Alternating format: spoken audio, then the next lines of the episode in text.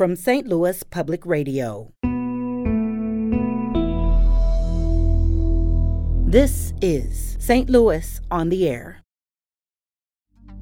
People who were in the city at that time remember that you would paint no FD on, on some buildings. And, you People know, thought this made the, the neighborhood look not it as made good. the neighborhood look a little, you know, downtrodden, if you will, and it, it, it wasn't a good look for the city, which I can understand that. absentee landlordism is the biggest uh, problem for St. Louis uh, properties. Now, with the ability to put all this information into a database and have it readily available for the responding companies to actually, before they get there, they can see that it says FD no entry. You walk around Soulard now and it's it's beautiful. Yeah. So, and what would it look like if we would have torn all those down? Yeah. So this needs to be a house by house question, a block by block question. Absolutely. I'm looking at it from a house by house, block by block, for the safety benefit of the firefighters.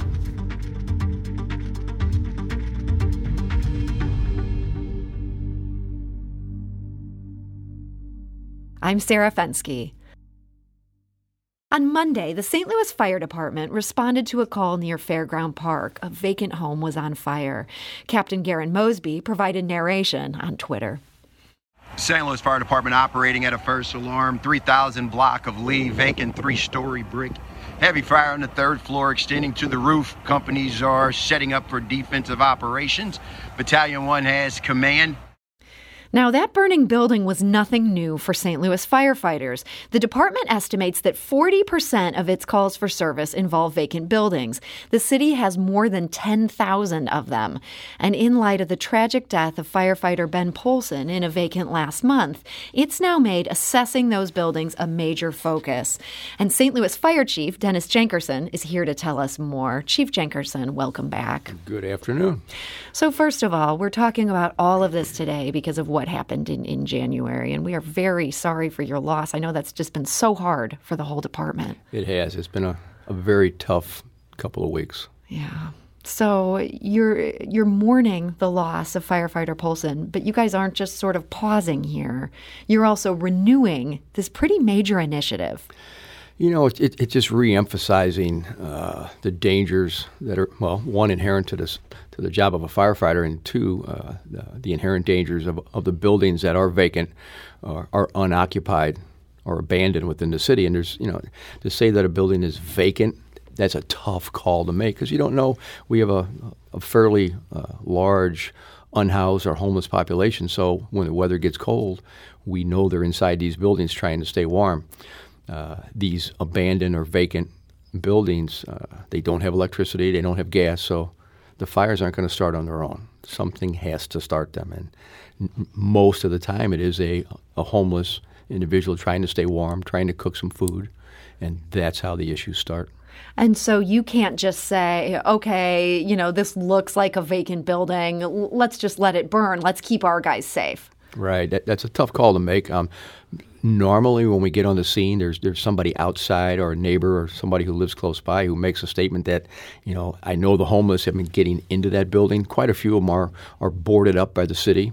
So they find a way that's uh, to get into the building that's fairly inconspicuous, get in and you know seek shelter. So and there's somebody outside who's telling us, I've seen an individual come in there. So we try and take a look if we're able to. And uh, unfortunately, a couple weeks ago, that, that look was uh, fatal and caused us some severe issues and a lot of pain. So Ben Polson, he was in that building trying to make sure that, that everybody had gotten out. That's what he was doing when that roof collapsed. Right. That's we do it every day. Yeah. You know, it, it, it's just he was in the wrong spot at the wrong time when the roof came down. There, there was multiple firefighters in that building when it came down, and unfortunately, you know, he got caught. Um, but we're trying to start an initiative to where we provide a little as much information as we can to the firefighters on the scene, the first arriving firefighters, the captains, the battalion chiefs, to inform them of what we think the condition of these buildings are. You know, and, and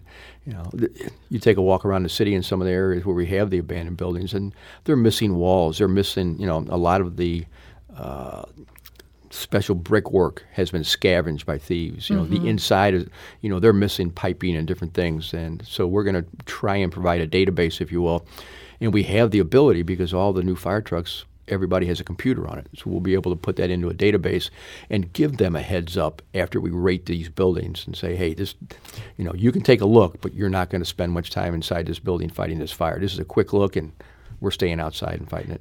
So I understand there was somewhat of a similar initiative going back 20 years ago. At that point, people who were in the city at that time remember that you would paint no FD on, on some buildings, saying this one is like past the point of redemption. First of all, what happened to that effort? Well, there was a little bit of pushback from various organizations regarding whether or not, uh, f- first off, uh, the fire department got accused of uh, putting graffiti on the buildings, you know, so that, that became an issue. And, and people know, thought this made the, the neighborhood look not. It made good. the neighborhood look a little, you know, downtrodden, if you will, and it, it, it wasn't a good look for the city, which I can understand that, you know, and now with the ability to put all this information into a database and have it readily available for the responding companies to actually, before they get there, they can see that it says FD no entry. Yeah. Based on our our rate, our grading or ratings of the building, it, it, it's it's going to be an addition to all the safety uh, factors and all the training and experience that they follow now. So it, will just be another heads up. Seems like a better place to put it inside a database versus, you know, smeared on, not that you've smeared, but painted on the walls there. It will be. You know, the, the other part of this is, you know, we could put these markings on a building during the day, but at night, when you've got, you know, yeah. it's dark, you got heavy smoke or fire coming out of a building, those visuals might be overlooked. So this way, on the way to the fire, they'll have that visual in front of them on a computer screen, and they'll be able to make a determination. Hey, pay attention on this one we've got a you know, a one or two, however we decide to grade them, and we're still working on that. You know, this is a no entry building, so take a quick look, mm-hmm. but we're not going in. Okay, that totally makes sense. So you said you haven't quite figured out what kind of rating system you want to use at this point. It sounds like you're looking for something more complex than just a thumbs up or a thumbs down.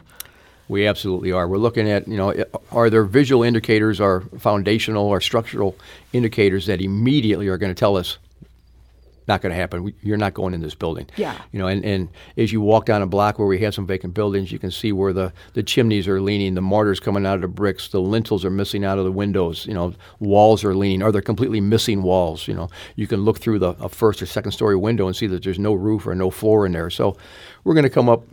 We've already pretty much established what we're going to look for first. That's going to make it an automatically no go building.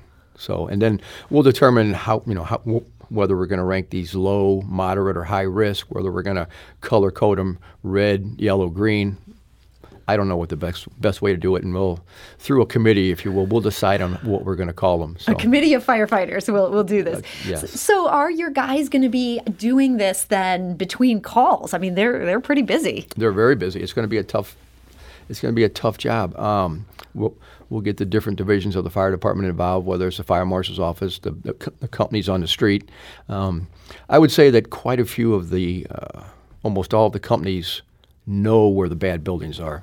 So we'll start off trying to catalog the worst ones. That get, makes sense. I mean, you guys are in specific neighborhoods every day. Yeah, we check the buildings. Er, I mean, we check our neighborhoods every day. They, you'll see a fire truck driving around, and you might just think they're out for a, leisurely drive, but they're looking at the buildings. They're looking at you know the lots. They're looking at where hydrants are located. They're looking at uh, any obstructions that might cause them an issue if they have a fire in a building. So it, it's it's an ongoing pre-plan, if you will, that's done every day in the St. Louis Fire Department. So this will just be a way to take that knowledge, get it out of their heads, and put it in more of like a formal database type situation where just anybody can pull this up within your department. Right. And we've been working on. Uh, our CAD, our computer aided dispatching, our systems on the fire department for about four and a half years.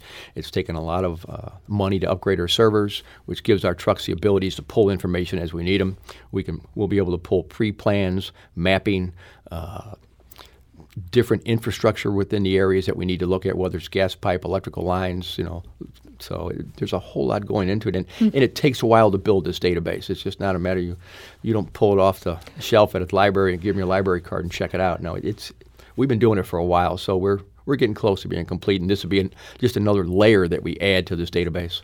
So that makes a lot of sense. So when it comes to vacant homes in the city, there's kind of two issues here. There's about 10,000 in total, although who really knows for sure, as you say, like sometimes these things can be it's kind of hard to tell what's going on with some of them. So more than 3,000 of these are owned by the city itself, the Land Reutilization Authority, also known as the LRA. A whole bunch more are owned by private landlords. Let's talk about the ones owned by the city here okay. for a minute. Has the LRA um, do they have some sort of assessment system of their own where you could tap into work they've already done? You know, there's there's a very wide network of information. You know, between the the LRA, the building department, uh, the assessor's office, the tax collector's office. You know, so everybody's taking notes, but they're maybe all kind of separate. It. Yeah. So when I'm, I need to take all that and kind of put it together and uh, look at how we can maybe rank a building based on the different information that's out there. You know, whether we use an algorithm to put this into place, and we're looking at it. Are those other departments being forthcoming with information? Absolutely. Okay. Yeah, absolutely. I mean, because they don't want to. I mean, not only is it dangerous to firefighters, it's also dangerous to the people who live in that neighborhood, the kids who are playing around there, the people. You know, it. it, it if we can get rid of some of these, I'm sure it's going to reduce some of the crime rate. You know, it's just. It, you want a neighborhood to look good so that people want to live there. So people, you know, it, it, it makes sense. Mm-hmm. So the 3,000 or so that are owned by the city's LRA, um, during the Krewson administration, they really dramatically escalated the number of teardowns that were happening. Uh, that was up to 657 publicly funded demolitions in 2019. There were another 452 in 2020. Would you like to see this remain a focus, that this is something Mayor Jones Could keep up those numbers that Mayor Krewson had been doing. You know, I think you have to keep it up, you know, because it improves the quality of the neighborhoods. And it, one, two, it, it's going to improve the the safety factor of the firefighters and the people who work around these buildings. So it, it, it's it has to be it has to be continued. I understand that there are some buildings that should not be torn down. You know, you look at the the renaissance that happened in the Soulard area about 25, 30 years ago, and they had buildings similar, and quite a few of those buildings were saved, and it, it's it's a vibrant neighborhood now. So yeah. I, I understand the balance there between getting rid of the ones that can't be saved and the ones that should be saved. Yeah, I mean, it's such a balancing act. Um, you know, there's now this Prop NS where there's like a small pool of public funding that people can use to fix up some of these ones that are not past the point of, of redemption. So when I hear people say, we need to tear them all down, I'm saying I don't know that that would necessarily be the solution that would have saved Ben Polson's life. Like, you know, there's so many of them. We can't even tear them down fast enough if that's our only plan. Right. I, I think you have to give people the opportunity to look at the investment that they have to make and and move forward with, with that investment and save these buildings. Because you look at some of these two and a half and three story buildings up in the area, they're absolutely beautiful. The constructions on them, the, the architecture, they're, they're St. Louis, they're part of it. And like I said before, I compared it to Soulard, and you walk around Soulard now, and it's it's beautiful. Yeah. So, and what would it look like if we would have torn all those down? So I understand the balance, but I also understand if you've got, you know, one remaining or two remaining vacant houses on the block, is it worth saving? Yeah. I question that. Yeah. So this needs to be a house by house question, a block by block question. Absolutely. I'm looking at it from a house by house, block by block, for the safety benefit of the firefighters.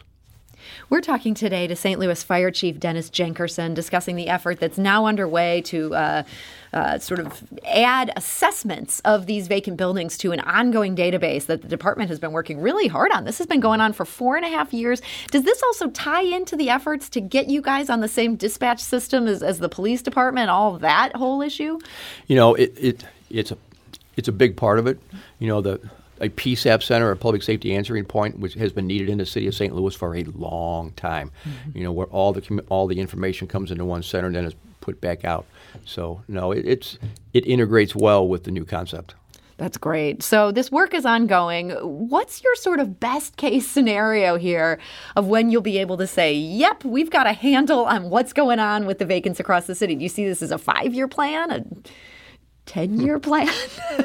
you know, I, I see it as an ongoing plan. Yeah. You know, so it's, it, this database is going to have to be updated quite a bit, whether a vacant home has been taken over and renovated and needs to come off the list, or we have one that's, you know, has been neglected for many years and we had a rainstorm come through and all of a sudden the, the roof is gone. So it's, it, it's going to be an ongoing system that uh, needs to be updated, not only by the fire department, but the other departments in the city as they see these issues pop up in these vacant buildings. They, that information needs to be sh- be shared as soon as it can so that we can prevent injuries or deaths in these homes. Do you feel that urgency from other departments that, you know, building officials understand this all ties into what you guys have to deal with and, and other departments understand that as well? I absolutely do. Um, just the other day, the building department gave a permit to an individual who uh, owned three properties south um, that he had been trying to take down for a while, and they were kind of holding it up because of the preservation aspect of it. And they finally said, "That's it. Give them the demo permit. We're going to take them down." So, no, I absolutely see the cooperation.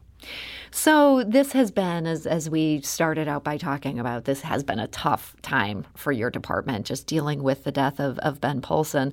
Is this something where, um, you know, grief counseling, things like that, have, have been offered to the guys? Yeah, we've had a couple sessions already. Uh, we actually de- uh, work with a company, an organization that provides grief counseling, if you will, and we the first time we did it, we did it as a, a larger group, and then we kind of broke them down, and it, it will continue. And this organization's been around almost 30 years. In fact, I was part of the organization's 30, 25 years ago. So it's a good group, and we use them quite a bit. The uh, fire departments across the region use the same group a lot. So we all think of, of firefighters as, you know, you guys are just guys who get stuff done. We don't necessarily always think about the emotional side of this job or, you know, that, that need to sort of take care of mental health, things like that. Do you think uh, are, are firefighters on board for these kind of sessions? They're coming in knowing this is something that helps. That's a tough question. You know, firefighters are some pretty uh, tough, if you will, and uh, stonewalled of opinion, but um, they don't all want to move into the the debriefing, if you will. Mm-hmm. But I'm pretty rock headed as well, so they all come to the meeting. There is no this isn't this is not optional. No, no, this is mandatory. They all show up, and you know we break it down and we assess the levels of you know how they're feeling, what's going on, and make some uh, decisions on who's going to keep coming and how we're going to split the group up. But it, it's, I think it it helps the fire department as a whole to know that you know nobody's left untouched in this matter. Yeah. I also wonder about you as the chief. Like when you're in charge, you just you can't help but but feel anxious for your guys who are out there. And something like this is just kind of a jolt to the system. I mean, do you find yourself in now as like you know days have turned into weeks that you're still kind of white knuckling it? Like you want to make sure everybody's getting home.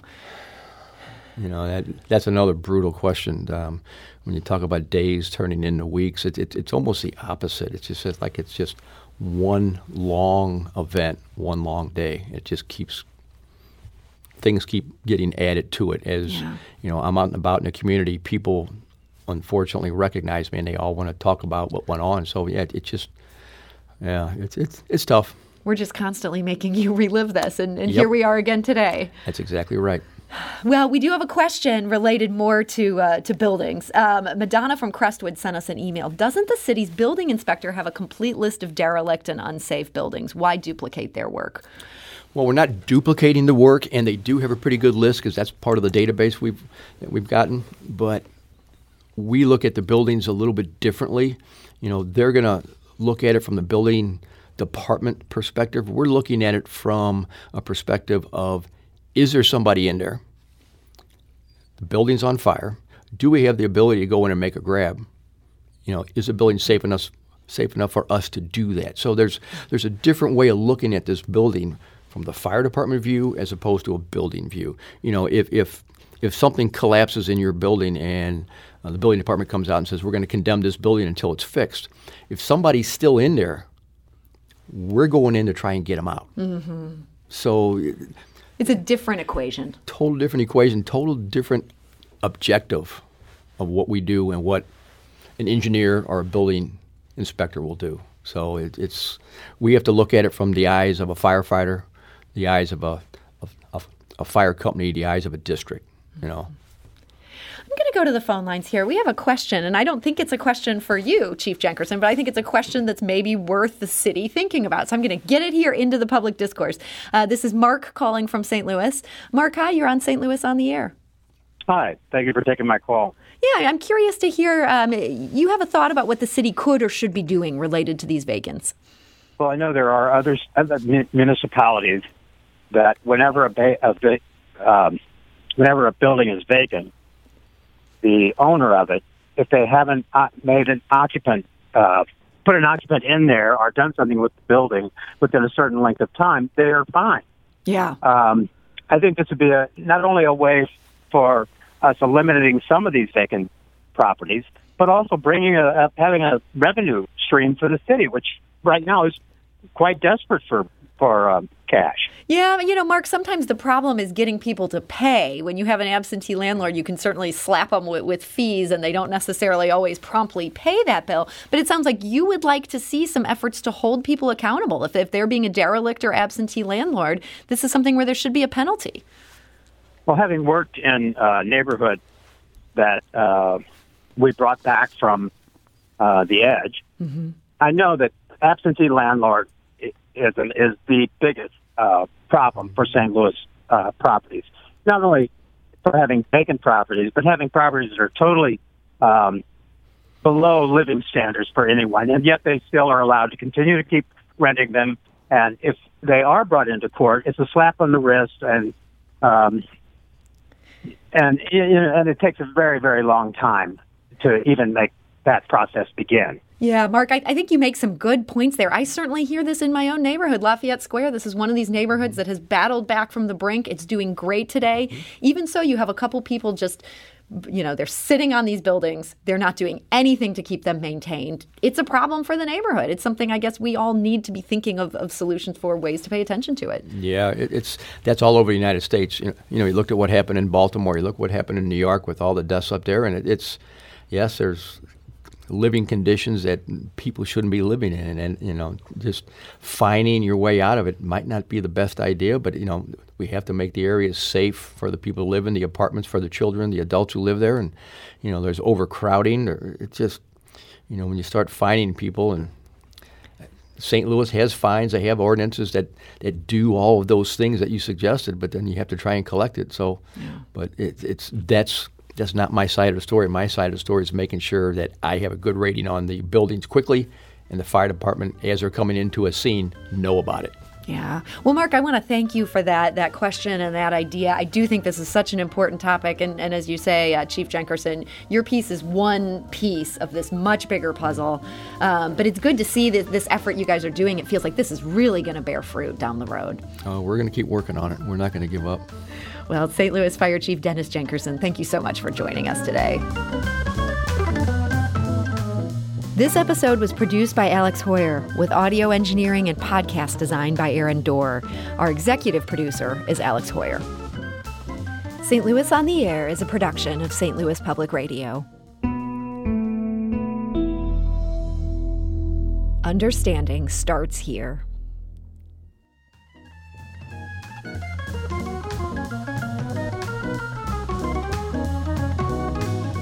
Do you find yourself regularly listening to episodes of St. Louis on the Air?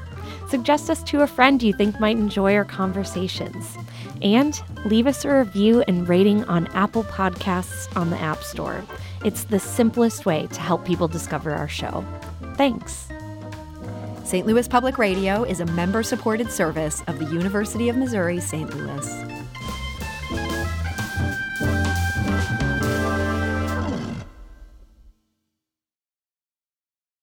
Support comes from the Missouri Forest Products Association. Missouri produces wood pallets, railroad ties, white oak barrels, hardwood floors, and more. Details on the variety of products made in the state are at choosewood.com.